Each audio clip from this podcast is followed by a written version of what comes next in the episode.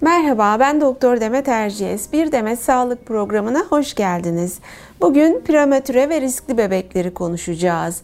Ee, onları ne gibi tehlikeler bekliyor, ne yapmak gerekiyor bunlardan bahsedeceğiz. Yanımda Florence Nightingale Hastanesi Çocuk Hastalıkları ve Yeni Doğan uzmanı Profesör Doktor İpek Akman var. Hoş geldiniz İpek Hanım. Hoş bulduk. Ee, İpek Hanım kimler riskli bebek oluyor? Riskli bebekler doğum öncesi, doğum sırası ya da doğumdan sonra çeşitli riskler taşıyan bebeklerdir. Bunlara örnek olarak e, doğum sıra e, doğum öncesi dönemde annenin sağlık problemleri nedeniyle bebeğin yeterince kilo alamadığı, gelişemediği düşük doğum ağırlıklı bebekleri verebiliriz.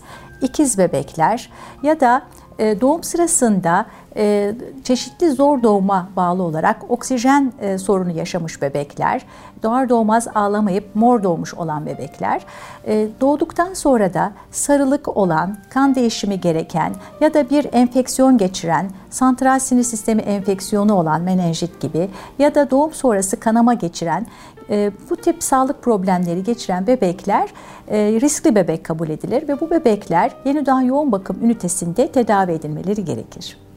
Ee, peki prematüre bebekler hangi riskleri taşıyor?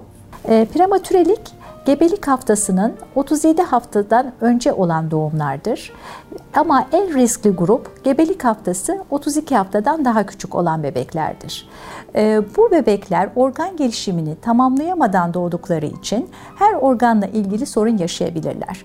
Fakat uzun dönemde özellikle nörogelişimsel sorun yaratacak olan e, problemler bu bebeklerin e, beyin kanaması geçirebilmeleri ve doğum sırasında e, oksijen düşüklüğüne bağlı ya da doğumdan sonra gene yaşadıkları solunum sıkıntısına bağlı oksijen problemi yaşamaları sonucunda beyinde beyaz cevher hasarı geliştirmeleri nedeniyle nöro gelişimsel risk taşıyabilirler ve bu bebeklerin %5 ila 10'unda serebral palsi dediğimiz önemli bir sağlık problemi gelişebilir. Ee, burada erken müdahalenin öneminden bahseder misiniz? Ee, miadında doğan bir bebeğin beyin ağırlığı 400 gramdır ve bebek e, çocuk 3 yaşına geldiğinde beyin ağırlığı 1 kilo 100 grama ulaşır. Ee, yani çok hızlı bir büyüme gerçekleşir. Yani beyin e, doğduktan sonra çok hızlı bir gelişim gösterir. Erişkin bir e, insanın e, ortalama 100 milyar beyin hücresi vardır ve bunun anatomik büyüme gibi fonksiyonel gelişim de çok hızlı olur. Yeni doğan bebek birkaç reflekse sahipken 2 yaşındaki bir çocuk yürüyebilen, konuşabilen bir kişi haline gelir. Bu nedenle bebeklerin bu çok hızlı büyüdüğü yaşamın kritik döneminde mutlaka iyi değerlendirilmeleri ve erken tedavi edilmeleri gerekir. Ee, peki e, prematüre bebeklere yoğun bakımda hangi tür tarama testleri yapılıyor? E, prematüre bebekler e, organ gelişimlerini tamamlayamadan doğdukları için pek çok e, organlarının taramasını yapıyoruz. Bu e, nöro gelişimsel riskler ve beyin kanaması riskinden ötürü e, beyin ultrasonları yapılıyor periyodik olarak. Bunun dışında gözle ilgili çeşitli sorunlar yaşayabilirler bir aylık olduklarında göz taramaları yapılması gerekiyor. Ve ülkemizde doğan her bebeğe işitme taraması yapılıyor. Prematüre bebekler ise işitme kaybı açısından daha da yüksek risk taşıyorlar. Bu açıdan da işitmelerinin e, detaylı olarak değerlendirilmesi gerekiyor. Bunun dışında biz prematüre bebeklere ve riskli bebeklere genel hareket analizi de yapıyoruz e, miadına ulaştıklarında ve 3 aylık olduklarında e, genel hareket analizi de MR kadar e, önemli bilgi veren e, güzel bir e, değerlendirme yöntemi. Peki bu bebekler taburcu olduktan sonra nasıl bir takip yapılıyor? Riskli bebekler taburcu olduktan sonra hemen e, e, konunun uzmanlarının olduğu erken müdahale programlarına gelmelidirler.